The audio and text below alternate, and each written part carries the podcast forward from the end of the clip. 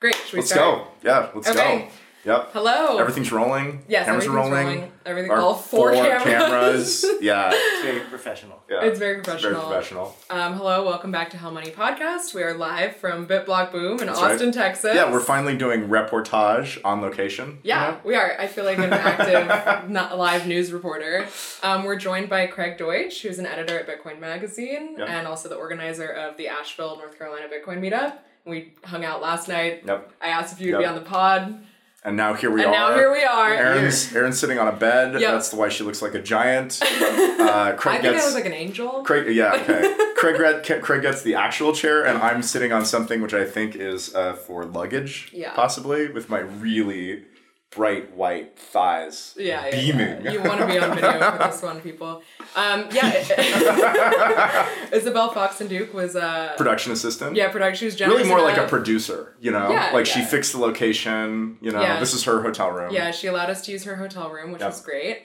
Um, because we needed a quiet spot to film and record and whatever. And yeah, here we are. Yeah. Yeah, thanks for having me. Yeah. How have you? How's how's BitBlock Boom been for you so far?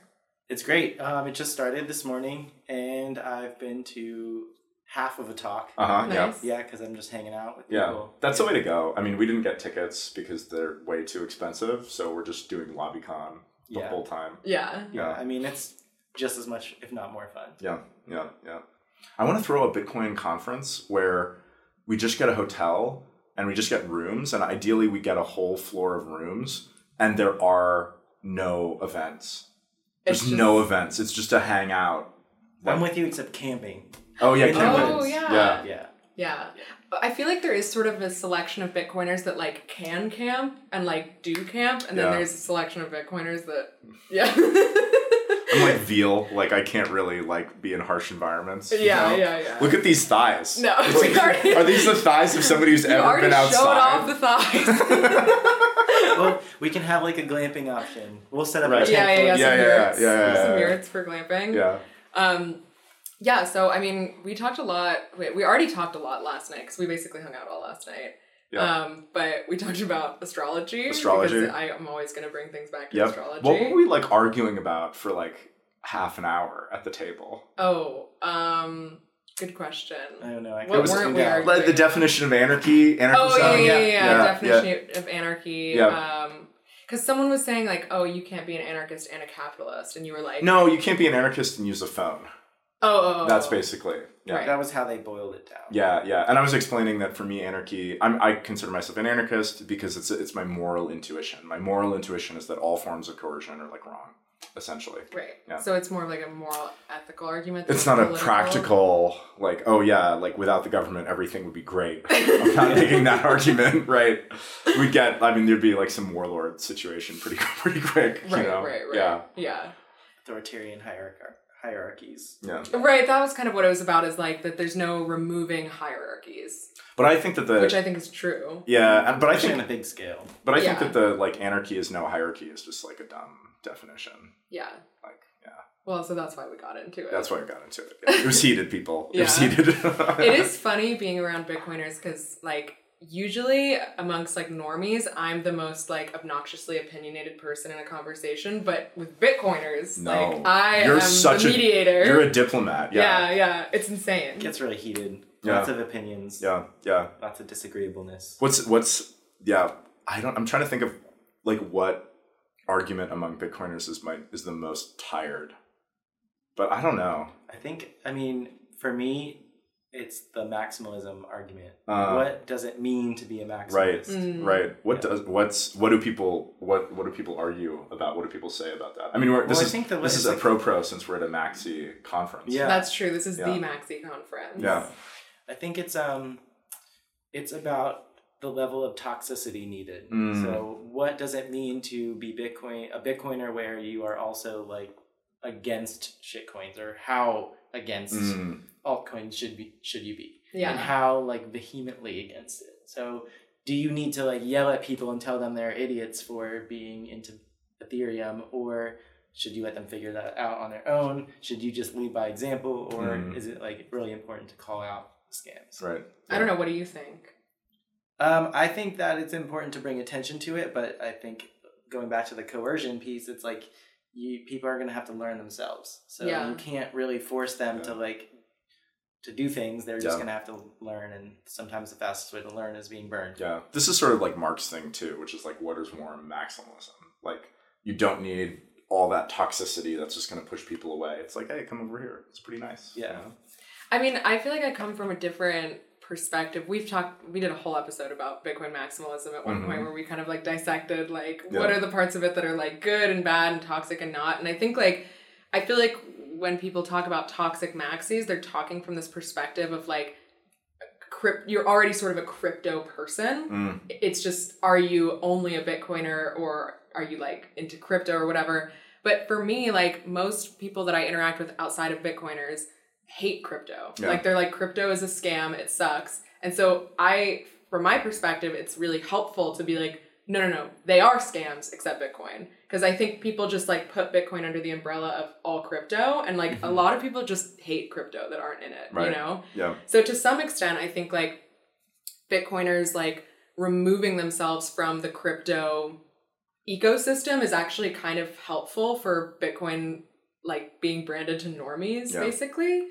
Um because yeah, they're just like, oh, crypto's a scam. It's like a bunch of like people doing Ponzi schemes and trying to get rich quick, like and they think Bitcoin's a part of that too. Yeah, I think the the Bitcoin not crypto or Bitcoin not blockchain is to me the most important type of Bitcoin maximalism. 100%. where you can help educate people about the importance of and the distinction between the two. But I don't think that being rude or mean to people is like the route that's going to convince anybody. It just doesn't work, and also it's not fun. It's Yeah. not fun to have conflict with people. It's not cool. Yeah, not, it's pretty cringe. It's pretty cringe. Yeah. I mean, but that's like any political movement. It's like, I don't know. It's, I, I feel like that that sort of like toxic Bitcoin maxi, it's like they act like SJ dubs. yeah, You know? SJ They- Dubs. SJW Bush. they do. yeah. Yeah. it's just like the um it's like as opposed to I support the current thing, it's just like I oppose the current thing. And Exactly. It's like just as bad, it's just the pendulums on the other side. Yeah, Yeah. yeah, yeah. Yeah, but it is. I mean, it's nice like going to a Bitcoin Maxi conference and talk. And Mhm. like, I do like the Maxis, you know. Yeah. But I mean, Yeah, they- Bitcoiners are really nice. yeah, Yeah, and the toxic maxis, they're kind of fun. They're like these like carnival, you know, barkers. You Yeah. know, like, ah, Bitcoin, ah, you know, ah, cool, I see. you, You know, it's such a it's such a small minority of people that are actually like that in person. yeah, Um, yeah, And I think it's just like a handful of yeah, influencer types Yeah. that really take Yeah. that. Uh, the ego plays a lot Yep. into that, Yep. and so Yep. they got attention for for being really mean and harsh. and then that's just their shtick. Yeah. They're like, that's how I've, that's how I get engagement on Twitter. So I'm just Yeah. doing my shtick. I'm like Mhm. reply guying and Bitcoin maxing it up, and like, yeah, Oh yeah, totally. I mean, I feel like even just interacting with people here in person versus like what they're like on Twitter Yeah. is like yeah, it's a world of different. I mean, Yeah. you're you're not on Twitter much, right? Um, I am on Twitter too much, but I haven't. I don't Mm. post a ton. You're not like yeah, trying to. I took it off my phone. That's been helpful. yeah. That's good. You can't That's have good. that shit on your phone. Yeah. I have it on my phone. Needs to go away. Yeah, I like I'll re-download it every now and then. Like it's on my phone right now for Mhm. during the conference. same, But, same. but yeah, it's it's better for my mental health Yeah. to not have it on my phone. It's really crazy how much of a difference it makes, like whether or not something is in your pocket or Mhm. not. Right? Like, oh, like, oh, I can just reach for Twitter. It's in my fucking pocket. It's a huge difference from like having to open a browser on your computer or even opening a browser on your phone. It's like all of a sudden there's this like piece of candy and you can feel it there and you want to grab it. I mean, Oh, it's yeah. the same brain effect, right? It's like Yeah. a hit of dopamine. Yeah. Yeah, no, I do that all the time. Like if I'm like bored or if I like don't want to, th- if I'm trying to distract myself, it's like just Mhm. being able to be like open Twitter notifications, Mhm. open Yeah. like it's yeah. So I definitely, I, I mean, I think like Twitter also incentivized like beyond just like kind of the dopamine like personal effect. I think like Twitter does incentivize a style of like Yes. toxic maximalist culture that like people just can't act like that in person. No. Like it's just you can't go to a conference and have people act like they do on Twitter. No, it's not no. gonna work. Yeah, yeah. No, but it's not, it is really nice to be at a conference that is only for Bitcoiners. It's, Yeah. it's a Mhm. very different energy. I mean, what's really fun for me going to conferences and events is a lot of times I'm not even talking about Bitcoin with people. We just already have that in common. So Mm. it's like a shared value, Mm. and that is just the base layer of our Right. connection. And we do talk about Bitcoin too, but it's we can easily just move past that and Mm. talk about other interesting life things. Yeah. Yeah. Yeah. I'm curious, like, so what's your experience with? So you run the like Asheville Bitcoin meetup. Oh yeah, tell us how, how what kind of meetup is it? When did it start? How did you start Yeah, it? I Like, want to yeah. know the story. Yeah. Um, so actually, I flew out to Austin last year for a BitDevs as my first Bitcoin. Like meetup. Austin Bit Devs. Yes, Yeah. Austin Bit, BitDevs. It was like August maybe. I had uh, FOMO from missing Miami in 2021, Mhm. and I came out. I was trying to get a job in the industry, and somebody asked me like, "Well, what's your proof of work for Bitcoin? Like, what do you do? Have you written articles? Have you started a meetup? Do you attend a meetup? Things like that." And so I kind of dove headfirst into how can I participate in this space, and so I started the Asheville meetup. That's so cool. It started Was just there through were there any meetups when other meetups in Bitcoin in Asheville when you started it? Yeah, so I flew when I got home. I looked up what meetups were happening, and there was a crypto meetup at Uh-huh. Mm. a, a popular bar in downtown Asheville. Mm-hmm. Asheville's known as Beer City. There's tons of good beer, and this crypto meetup was like at the most popular bar in town. So it was just packed. I you couldn't hear anybody. There was not even discussion about crypto like at Uh-huh. all, um, which is not what I wanted to talk about. But I was like, are we gonna Yeah, even you talk gotta do what about you gotta. This stuff, Right, like right. any of it, like Bitcoin. And um, basically, I just realized I needed to start my own meetup. Mm-hmm. So first, I started it through an email list of people who I knew were interested, but then I finally just made a meetup That's dope. page. That's dope. And the yeah. meetup page is when it really started taking Yeah. off. How, what was what was it like? Like I mean, the first meetup. Like how many people attended? How did you get it to grow? Yeah. And then when was the first meetup So the first meetup ended up being in like November or October, Mm, and of this? uh, Like a last year, ago, almost a year ago. yeah. Yes. Okay. Um, yes. I really like to dig into these details because I think people need to understand like starting a meetup isn't a big deal. You just like it's just a thing. You just do it. You get people to show up. Like I really want people to also, if they live in a place that there's no good meetup or they want to have a different kind of Bitcoin meetup, they can just do it. You know. Yeah. It's um. It's it really doesn't take much. Mm. Like it just takes a meetup event page. The thing that was holding me back is I didn't want to spend like sixty bucks on like a six month membership of, for meetup. Uh-huh. But I finally just bit the bullet and did it, Mm-hmm. and it took time to figure out the schedule and the cons- um, and consistency and what people wanted. So I wanted to teach people about Bitcoin. I used to be a teacher, so I wanted to like educate. Right. Um, What did I you teach? Taught second grade. Oh, cool. So little, little. yeah, yeah, yeah, yeah. That's dope. That's dope. uh, but it it really shifted. So first I did once a month, and I was like, I'm gonna have a topic, Uh-huh. and I did it one time, and I I realized I wanted to. I wanted to. I was hungry to interact with more Bitcoiners, so I was like, "Let's do it every week." Uh huh. And then every week was too much for me to Yeah, like yeah. plan and come up with a topic and Uh-huh. still have my life. And so what ended up happening is I would have a, um, I'd have one meetup a month where it was like educational, and then it was just like every week of social time. Yeah. Yeah, yeah, And yeah. people want to just hang out. people want to hang Yeah, out. yeah, Yeah, yeah. that's why it's like you're giving the people what they want. They Right. want an excuse to show up and hang out. Yeah, and Yeah. it was perfect. Like it- so, we I was doing once a week, and then I had a- another child. I actually did get a job in the Bitcoin industry. Mazel tov. Thank you.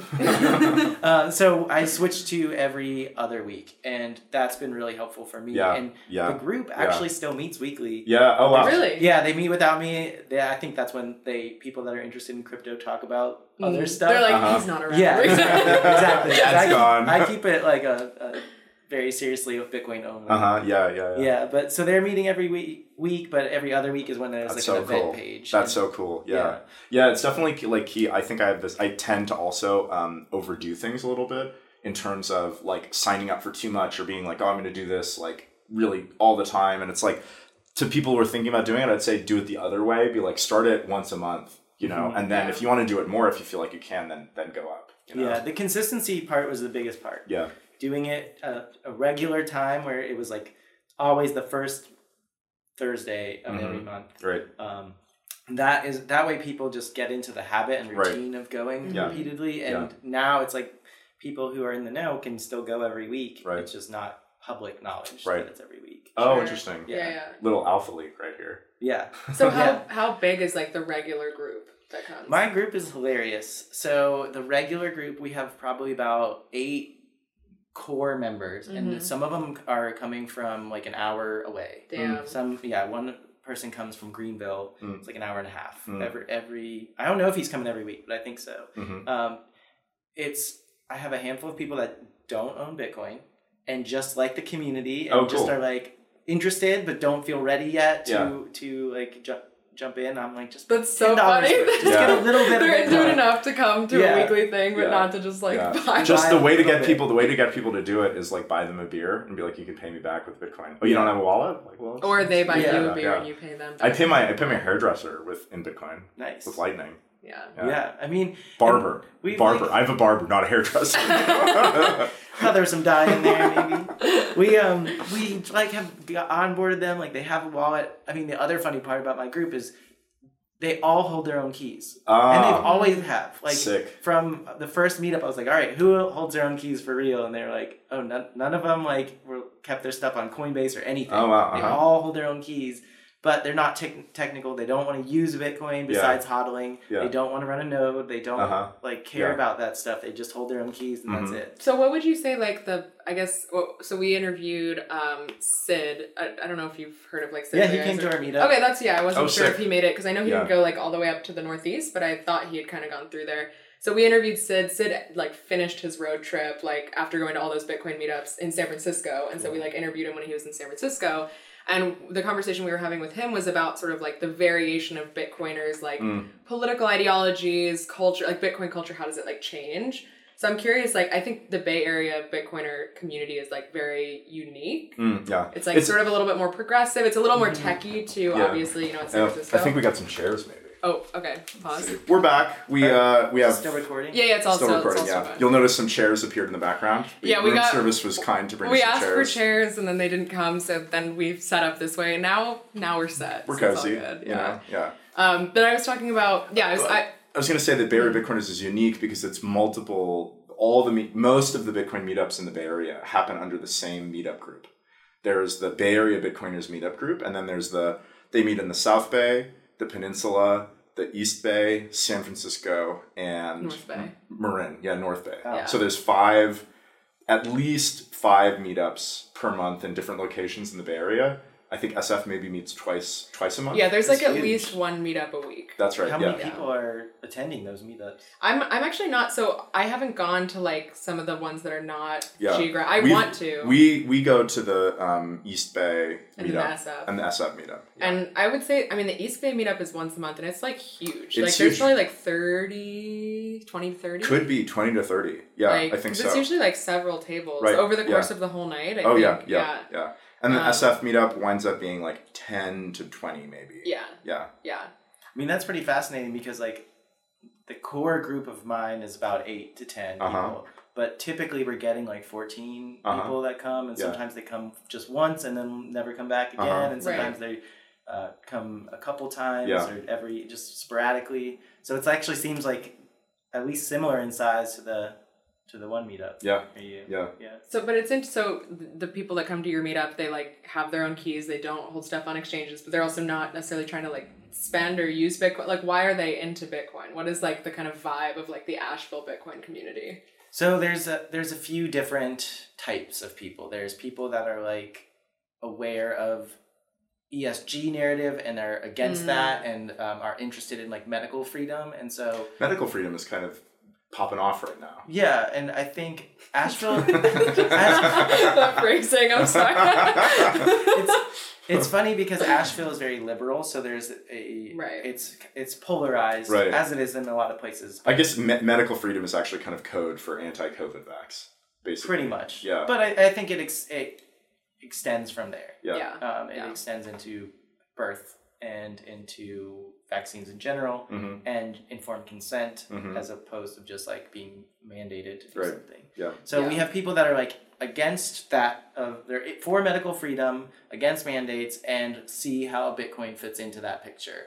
We're starting to see how Bitcoin can fit into that Mhm. picture of sovereignty and freedom and personal and self responsibility. hmm That's And cool. Then we have some liberal Bitcoiners who like the idea of a public ledger. Um, one of our members is very adamant about basically having addresses doxed to your own personal account because he's saying, I will be, I'm willing to pay the taxes that I should be paying and I want to as long as Mitch McConnell does it. hmm And so he Mhm. wants Hmm. people to be like, it, everything to be laid Full out doxed. full docs, everything. Full so dystopia. yeah, Like, I'm like not on that same camp. Uh-huh. Uh, but it's It's and- nice that you guys can coexist. Yeah, it's Yeah. pretty interesting. And then we have people that don't even own Bitcoin. We have a few older members. Uh, people always joke about Bitcoin meetups and conferences being a bunch of guys. hmm I have more older women in my meetup group than any other demographic. Older women are based. Yeah. Yeah, Older women are based. Yeah. It's true. Uh, just to tell a quick funny story about Captain Sid, and just it will give you a picture of my meetup group. So he came through town on a day that's not our usual meetup, hmm and we held an impromptu event for him. Uh huh. And I had to leave to go help my wife with our our daughter. And um, as I was leaving, I saw two of the members drive up. And I was like, "Oh, great! More people are here for Sid. Like that would be so nice for him to like feel more welcome since I have to leave in the middle of this." Uh huh. I come to find out later they didn't know there was a meetup going on and they were high on mushrooms. and so like they showed up and they're like, "Oh, there's our group," and I was like, "That that's just so typical of my little quirky meetup." Uh huh. That's, so dope. cute. Yeah. I love that. Yeah. Wow. Yeah. Yeah. Bitcoiners are a special breed. Yes. It is kind of weird though, like, you know, as you were saying, like it sounds like your meetup's pretty diverse. Like our I feel like the Bay Area meetups are like pretty I mean, obviously it's like mostly dudes, but not noticeably. Yeah. But then like being here at BitBlock Boom, like I'm like Bitblock Boom is a sausage. it is an absolute sausage. fest. sausage It is the worst gender ratio I have ever seen in any event. You guys Anywhere. don't go to Phish concerts then. Okay. really, Phish concerts are a It's sausage. pretty. It's pretty similar. Okay. Say. Yeah. But I don't know if that's just because the most like maybe it's that there's like I don't know people who work in Bitcoin are mostly men, Mm, but right. like enthusiasts or Yeah. just like yeah. general. Home birth enthusiasts. Yeah. All men. Women are like, give me the epidural. Hi, lady. Good for her. No, I mean it's it is kind of weird. Yeah, I'm, I'm struggling to figure out exactly why that is. That Uh-huh. like you know the meetup culture I found has been pretty I think diverse. I think and then because it doesn't Boom is specifically like a maxi like like personal responsibility. Not that women aren't into personal responsibility, but a lot of men are more into the like, oh, we're gonna have a homestead and we're gonna like farm. And I mean, I mean, you're like I think it's the tech.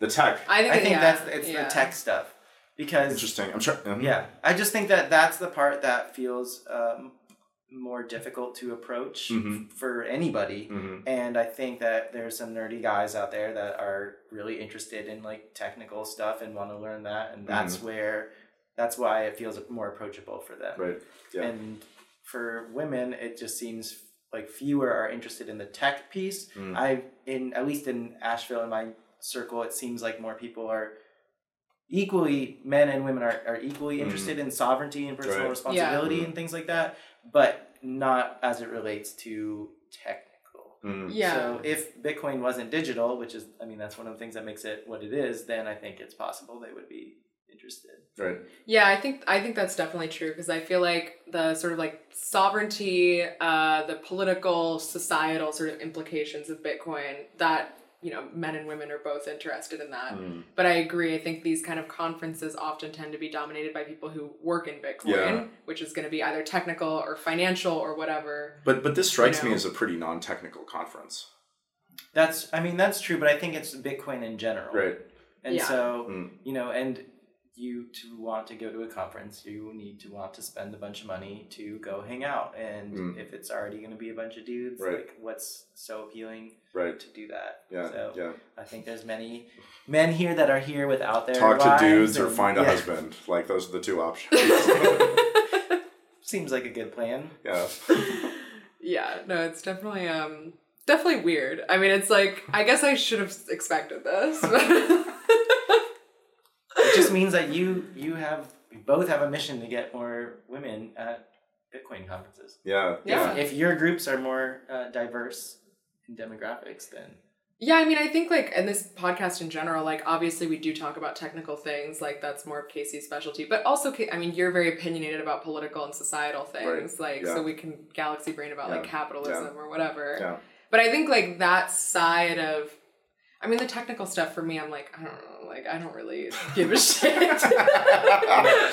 You're just like, ah, it works. That's good enough. yeah, I'm like I trust Casey. He knows. I think that's going to be the case for most people. Though. yeah, that's like That's, that's, how most. just That's how people engage with technology. You know, Yeah. They don't know how their phones work. Like don't- they don't need to, right? No. You don't need to be a car mechanic. right? To to drive a car. Mm-hmm.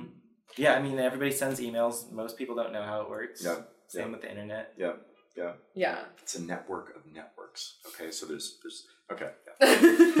but that's like I mean I it's like okay like the internet analogy it's like yeah I don't know anything about how the internet works Yeah. but I could I could talk forever about internet Things culture the or the, yeah. the things that That's- like the internet has led to or how it's changed us or whatever like to me that's what's interesting about Bitcoin is like whoa this would this has the potential and I think will fundamentally change society Yeah. let's talk about that that's interesting It's it's an interesting observation that as Bitcoin moves, um, it'll it'll always remain in the technical sphere. But when it also when it starts moving into the social, cultural, political sphere more and more, that's when kind of everybody gets inter- interested in it because everybody has opinions about politics, everybody has opinions about culture, everybody has opinions broadly speaking about economic matters. yeah And I think we're getting there. I mean, it seems to me that there's more women at this event than there were last year. The Well. ratio might seem better. Whoa! So like there's oh. one. Th- This year, Aaron. This year, Aaron came. So now the gender ratio I know doubled. yeah I mean it's 33% in this room Yeah, so- right. Yeah, yeah, yeah, yeah, yeah. well, that's. I mean, I'm glad it's getting better. I guess. um, we also wanted to talk about your Bitcoin board game, Yeah. Yeah, cool. which I heard a little bit about, but I want. Yeah, I want you to give like the whole spiel. sure. Like, so how'd you come up with the idea? What's like the process been? Yeah, I um I created a, a, an activity. I used so I used to be an educator, and I created a lesson to teach people at my meetups, which was people would get like a I would assign them a pseudonymous like address. Like M one was like the miner one, and uh, somebody would be M two, and they would each get a die. Mhm. And everybody who was participating would get a paper ledger. Oh, And they awesome. would have to keep track. So Yeah. the, the two play people participating would roll this die. Then whoever got below a certain number, the target number, Yep. would have found a block. Yep. And I would like hand them Bitcoin. And my Mhm. role in the game was just to be the code being executed. I wasn't like Mhm. like leading it or anything. Execute me, daddy. so everybody would keep track of the Bitcoin, and that was like flowing in the game. And then I would have people join and say like, okay, this person is not technical, but they want this like digital commodity thing. They're gonna just buy some from the miner. And Uh-huh. so what would happen is like, so the Bitcoin would be mined, it would move around, everybody would keep track, and then I would sneak somebody some wooden token Bitcoin and say, okay, now this person spends their 10 Bitcoin to that person, and somebody would go, wait a second, they don't have 10 Bitcoin, they only have 8 Bitcoin. And then I'm like, wow, now you know how to like For run the a people node. listening, this is incredible. This is amazing. Yeah. Like this is why you run a node. No Wow. government did this. Just like Wow. somebody and like just Joe Schmo over here, like was able to check and make sure that this supply stayed That's super cool. And so then that would just be it, and Yeah. people would like get the how mining Don't works. accept any wooden Yeah. nickels. Don't Yeah. accept any wooden Bitcoin. and so like it taught a lot of lessons. It taught the having. It taught nodes. It taught mining as not solving complex math problems, but it being like a Being lottery. a degenerate rolling a dice and Yeah, die in a dark room. Exactly. um, it taught uh, difficulty adjustment because I would add miners and then the target would get lower. Um, so it taught all sorts of stuff. And then I went to a conference and saw Shamory, and I was like, hmm, maybe I can make this educational activity into a, a game. One just thought really quick. Have you written up a blog post about about doing that? Well, so I thought I'm. I, I can get to that too. Yeah. Um, so I started. I was like, "How can I make this into a game?" And I racked my brain. I racked my game, my brain, and I couldn't figure it out. And so I made like a lesson plan to like open source it, and I posted it online. And I Mm-hmm. said, "Here you go, everybody. Here's like this activity to teach people how Bitcoin works. Here's all the things you need." I mean, I did it like a, a lesson plan. Yeah. So anybody could just look at it, Yeah. tell it, it told you the materials you needed, it Yeah. gave you the ledgers. And immediately I had my friend who actually I met at BitBlock Boom reach out to me and say, Whoa, like, take this down. You should make this into a board game. And like, I didn't even say that was the plan originally. I just said, I'm open sourcing this. And so I was like, I don't know what to do. And he kind of spit out some ideas. And it was enough that I like pulled down the post and then started workshopping how to Uh-huh. make it into a game. I think you should. I think you should put, put the post back up because I think that the the one it's like super useful, but then two the the feedback you would get from the post, Mm-hmm. and also I think that the probably the way that it's going to be done at a meetup, what that lesson plan is, is going to be very different from the board game. So it's not like you'll cannibalize. Yeah, the- it's very different. Yeah. And I've led it since I've worked on the board game, and the board game has shifted so much to be make sure there's a balance of fun and Mhm. strategy. So it's there's some things that are not quite as true to Mhm. Bitcoin from like an educational Right. perspective, but um, I, I I'm getting there. Yeah. So like I will put it back up, and I'm just not quite there yet. And Mhm. also, what I found is I'm not sure how many people could lead a, an activity well. That's something that people Yeah. are just not good at, Yeah. te- at teaching in general. Yeah, Yeah, yeah. yeah, yeah. So I mean, I think this ties into a lot of things. I mean, we do. I've done this thing that I call craft store Bitcoin a few times, which is I get sto- supplies from Michael's craft store, and I try to fun. I try to do activities about Bitcoins. Like it, the main one is the UTXO set, and we have these little like rounds of cardboard, and we write the address and the money on it, and we like process transactions by adding and removing these rounds from the UTXO set. that's cool. Um, and then also you should know Lisa Neigut, Nifty Mhm. Me Nay Yes. on Twitter. She does the world famous Bitcoin live action role playing Mm-hmm. event where they like calculate SHA two five six on like hand cranked calculators and like they tie uh, threads to like blocks and stuff. I, I think it's a really like this is a whole very interesting space of like Bitcoin education and making Right. it tangible for people who you know the abstract ideas are just going to kind of bounce off them. But then once they have something to look at or interact with, it, it's going to be real for them.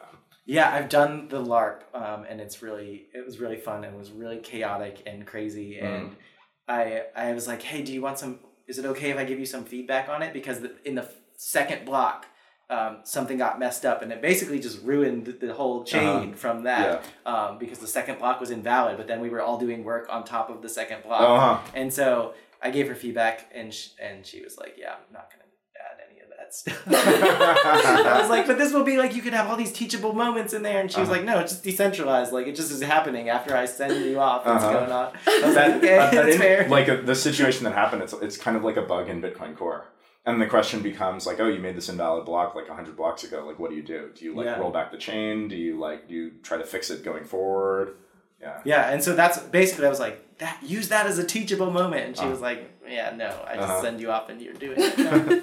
I also have like I have a lightning activity that I haven't done with people, but it's basically to teach about liquidity, where um, I have people like open a channel by like stringing beads on a on a lanyard string and then like holding that with a clip, and so it's like it, it demonstrates liquidity and Right, routing and things right. like that. how like on a channel you know you have a fixed amount of funds in the channel and they they're like beads on a string and they can be either on my side in which case i can send Right. or on the other side, in which case I can receive.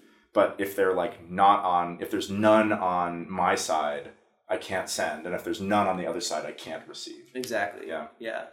Yeah, so that's um that's another just like educational activity that I'm Mhm. working on. But the game, going back to the game, so at this point I I made a prototype trying to get sponsorships. I brought it to Miami and we're in a bear market. Nobody was ready to sponsor me. Oh, really? Uh, Rick from Crypto Cloaks was he was like he just heard what I was doing and he was like, "Yes, I will Oh, sponsor awesome. your game." So that's really awesome. yeah. I mean, the first goal of the game is Bitcoin education through fun and play hmm and strategy. Yeah. And then the second goal is building out the Bitcoin ecosystems. Oh man, if you could make it, I mean, if, if this, yeah, like if it, if, if if there was like lesson plans that teachers could use, if teachers could be like, yeah, I think it's important for my kids to learn about Bitcoin, and then they could do with a bunch of six year olds, you know, Yeah. rolling dice. the and stuff. financial literacy club Yeah, after school. Absolutely. it needs Yeah. to happen. It needs to yeah, happen. yeah, yeah, Yeah, yeah, yeah, yeah. 100%. Yeah. So the game right now is um, back in like the design phase, and I brought it to the conference hopefully to test it out to some Mhm. people and play. And then once I feel like it's more ready, I'm gonna go back to get try to get more sponsorships. Cool. Wait, so you have it here? I do have it here. We should, we should, uh, Yeah. yeah. If you ever need feedback on any technical details, f- feel free to ping me anytime with any amount of like rambling, long questions, whatever. He'll ramble back. Yeah, I'll ramble back. Yeah, Cool.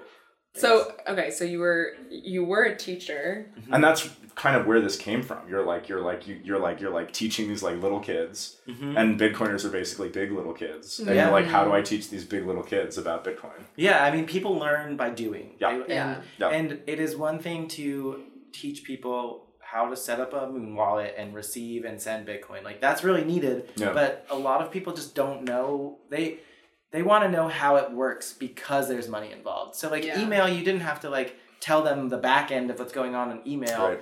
Because there's no money involved. There's no risk. yeah, Just there's because no send an email and maybe you'll get some emails back. It's not like Yeah. put some money into this. Right. Yeah. And so that part is where I felt like it was uh, the space was lacking. And I think that there's actually still a lot of room for growth Mm. in education. I mean, there's tons of YouTube videos, Yeah. there's tons of tutorials, Yeah. uh, there's a lot of articles out there, but it's the hands-on part that is missing. I think. hmm Yeah. And so that's what people need is they need to be walked through how it works for now. Right. Eventually, people are just going to be using it because Right. it's easy, Yeah. but we're yeah. not quite there yet. Yeah. Yeah. And there's always going to be a need for education. People want to get deep into it. And one thing that I think is great about Bitcoin, like I think the amazing thing about Bitcoin is like people are like, wow, Bitcoin is really complicated. It has all these complicated rules. It's very technical. But then compare the compare the Bitcoin network to the financial system Yeah. and to how money gets printed. Money in the US gets printed in this like insane dance where like the where like the the mint or something like issues debt which is then like lent to Congress who then like gives it to another institution that like actually like writes the checks on their behalf. It's crazy. I've read I've read how it works like multiple times. I cannot even explain to you the basic function about how the government like allows money to enter the economy. And then in in these like tr- traditional systems at many many many points of the process, essentially what you have is you have discretion. One person or some small group of people makes a decision and they can make whatever kind of decision they want in that moment. More money, less money, more regulation, less regulation, cut these people out of the financial financial system, allow other people into the financial system. And so their their decisions are kind of random. So you have to explaining it to somebody, you have to go like, okay, well, we get to this point, and then like, you know, the the the you know, whatever of the exchequer like decides what they're gonna do next. But then Bitcoin is is is algorithmic. It's deterministic. It operates in it with a fixed set of rules. There is no discretion. You have absolute discretion over how you spend your own Bitcoin, but no discretion over the rules of the system. And that that makes it teachable. Mm-hmm. Unlike getting to this place and you're like, yeah, I guess then the president assigns a bill, signs a bill, and then we figure out how much new money is pumped into the economy, right? There there aren't these points of discretion in the system, which is like cool and teachable. Yeah, I mean, I think that's one of the things that is so interesting to Bitcoiners is Mm. that there is a very clear, Yeah. fixed set of rules Yeah. and issuance in the Bitcoin supply, Mhm. and it's it makes sense because it is formulaic and laid out and Yeah. uh, auditable. Yeah. Yeah. Yeah. I mean, I think like most people who are not interested in money, Bitcoin, whatever, like, oh, money's fake. I can't like whatever, and they're right. They're right. Yeah. Why should I learn about it? It yeah, is- yeah. So it is kind of nice to, yeah, I think that sort of like element of, I mean, yeah, the craft store Bitcoin stuff that you've done, and then like it sounds like your activities, like just making it tangible and real for people where it's like, Yeah. oh, it's literally this simple. Yeah. Oh, and there's these checks here. Yeah. We don't need this like sort of trust in whatever Mhm. Like authority Yeah. to to determine this. Yeah. I mean, it's fascinating though because even when I do that activity with people, it's oftentimes people who have never thought about money. Yeah. Mhm. And Yeah. so even the activity, which is very simplified, is still they're like, wait, what? What's going on here? And as somebody who understands Bitcoin pretty well, it makes sense to me. But even for these people who've ne- they just never thought about money Mm. at all. Yeah. And they just use it and Yeah. and that's Yeah. it. And Yeah. so it's still complicated for them because comparatively to just like no thinking at all, thinking about A little- even a little bit. Yeah, too much. It's crazy that money is like on one side of every transaction that everybody does in their entire life, right? They're always trading something for money or they're they're giving something for money or they're getting something for money. And nobody thinks about like where it comes from, how it works. I was kind of skeptical about like the fix the money. I'm getting less skeptical about on the fix the money, fix the world like yeah. idea. Like I actually think that like I'm like, yeah, I think maybe like Bitcoin does fix this, yeah.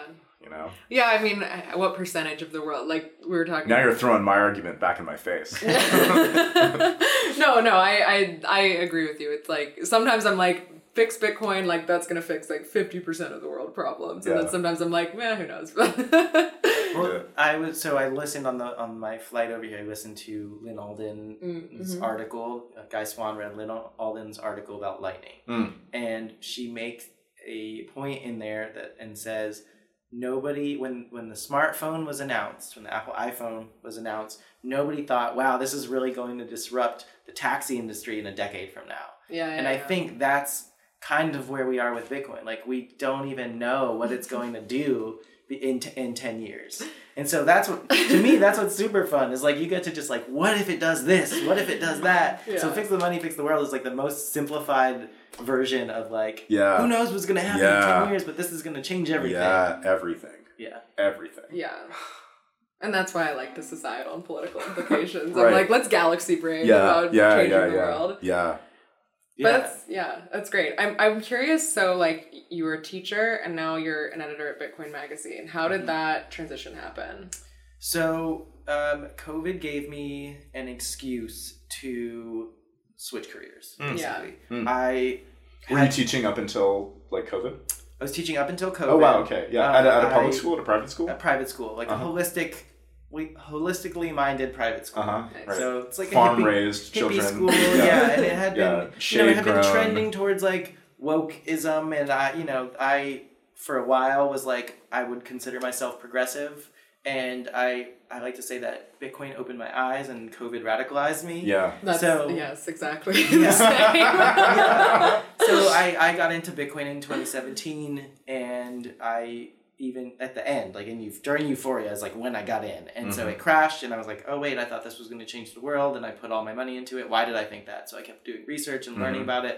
And I was spending all my time doing that instead of learning about education and Mm. furthering those skills. And so when COVID happened, I was not okay with masking children for developmental reasons Mm. and Yeah. I was looking at research. I was not trusting and verifying my the research, and I was noticing that it was not kids were not at risk for Yeah, dying from yeah. COVID, hmm and um, I w- I was looking carefully at the numbers and following that, and I was making that argument, Right. and I told my boss that if they were going to mask force me to wear a mask, then I was not going to work there. Um, they said I could wear a face shield and actually changed the requirement a week into school.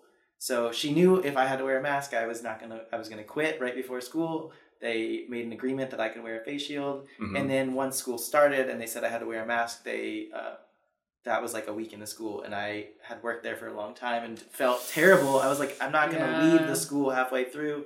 I ended up teaching in a like an army tent or army surplus tent in the woods as a way for me not really having to wear a, a mask because it was outside. It was like way away from the school, Uh huh. and um, so I ended up. It's kind of working- badass, Yeah, that's- honestly. that you were like, okay, like, what, let's go to the surplus store. We're gonna do a tent in the woods. Was- Like, fuck your they- masks, they, people. They went with the tent route Uh-huh. because they were trying to split up. They thought like it- two all the kids in the classroom was too dangerous, uh-huh. and so they split up the classroom. It's really It was- incredible how people just are, I mean, hysterical. Like they, they don't, they haven't looked at a number in their entire life. Like Yeah. they're like, oh, two digits. This is too complicated, right? Yeah. Like it's like kids are not at risk. Like outdoor activities are fine. Like, man. Yeah, and I think you know it. It was partly about um, like social responsibility and like taking care of one another. So like I see why people went that way, but I also don't think that they were looking at data. I think They it's a performance of that. It's Yeah. not genuinely that. It was a performance of saying, this shows that I care about my neighbors and the people around me, but Mm. actually looking like, well, does that actually make a tangible difference? right. right. That is sort of a different. people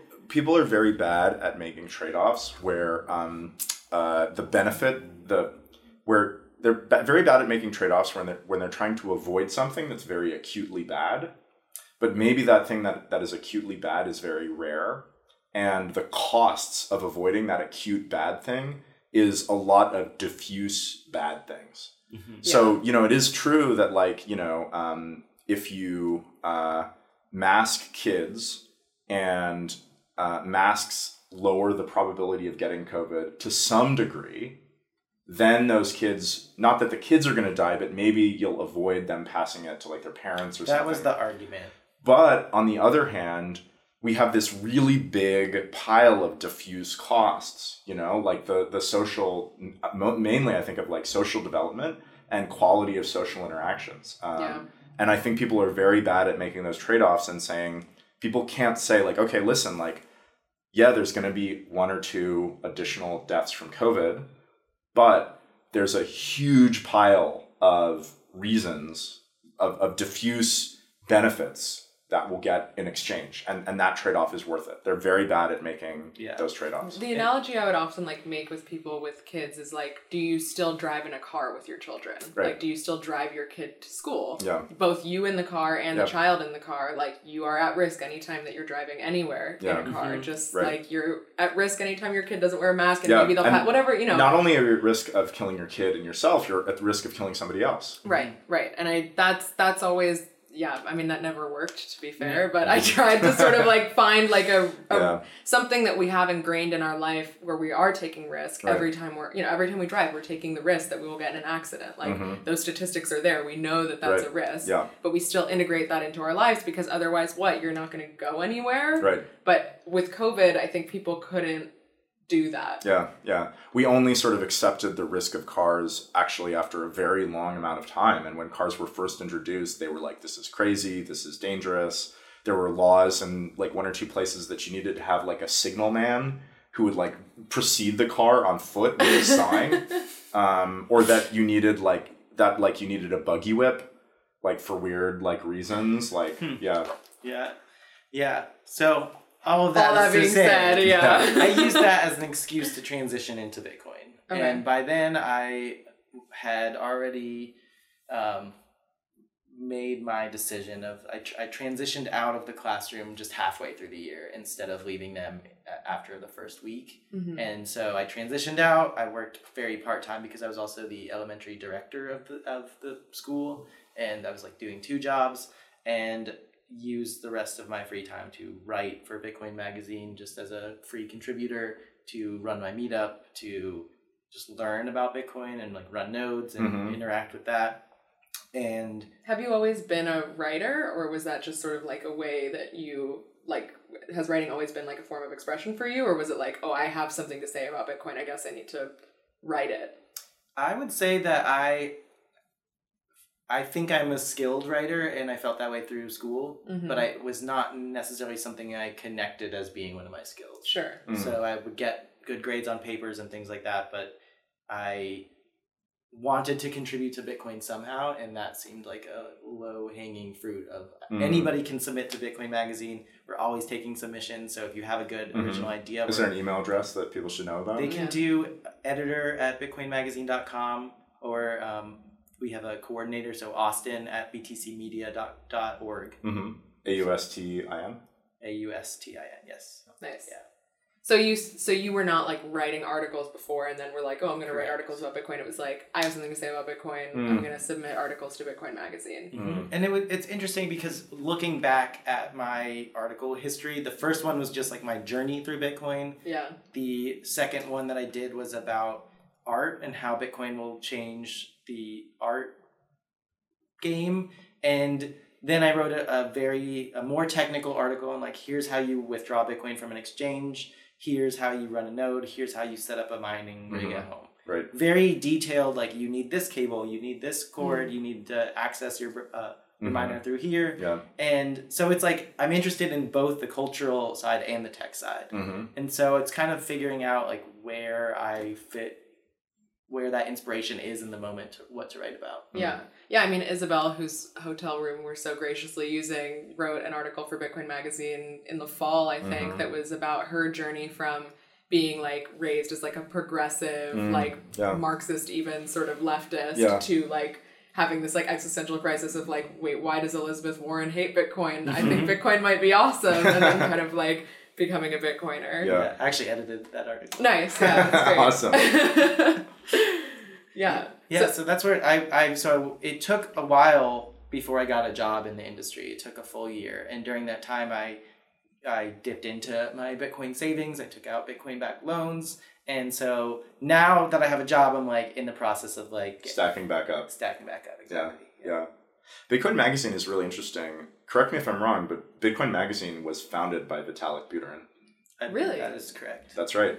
Pre Ethereum, Vitalik was a was a Bitcoiner. hmm Yeah. And you know the company gets a lot of flack for that, but it's funny because he It's has funny. no he has no connection Yeah. to the company any longer, and uh, my I believe the company wasn't doing well, and it was like because he I guess started Ethereum, and it Yeah. was kind of like he the attention was divided. I don't actually know how the company was acquired and sold and things like that, but Mhm. There's no relation. And actually, in 2018, the company made a blog post, still not doing very well because the uh, the post was not actually not on BitcoinMagazine.com. They made a Medium post Uh huh. about how they're going to make Bitcoin fun again and be Bitcoin only. Uh huh. And so at this point, we're we're very much Bitcoin only Right. Sure. publication. Yeah. How big? So you work remotely, right? Because Bitcoin Magazine is headquartered in Nashville, but you are in Asheville. Correct. How big is Mhm. the company at this point? it's grown a lot. I think I believe it's around 100 employees. Cool. Wow. Yeah, and there's Yeah. so many different departments. It's really interesting because like I, I assume like the conference is the big source of revenue, like I, I believe so. right. yes. But then the print magazine is still a thing, yeah, so and even if the even if the print magazine didn't make a mu- a, a, much money, it's like well, like e- the cost of keep doing the print magazine is the cost of not having to rebrand from calling yourself Bitcoin Magazine.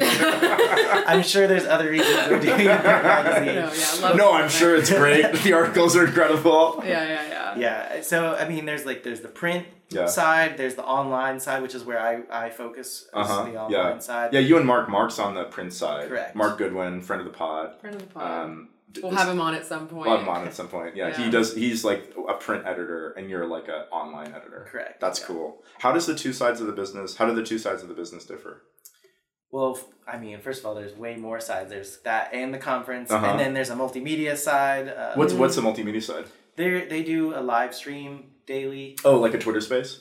They do Twitter Spaces, but it's not just Twitter Spaces. I I, think see. Twitter. I think they stream through Twitter, but they're, it's also video. that as was like what we Yeah. watched CK on before he came on our podcast. I don't know if I watched that. Oh yeah. Yeah, yeah. I the, you're that. not bullish enough. Yeah, yeah, yeah. CK Oh, was yeah. giving his like his not he's not bullish enough. He was just like arguing and he was like making his point. It was. And the other person started to make the point is their point back.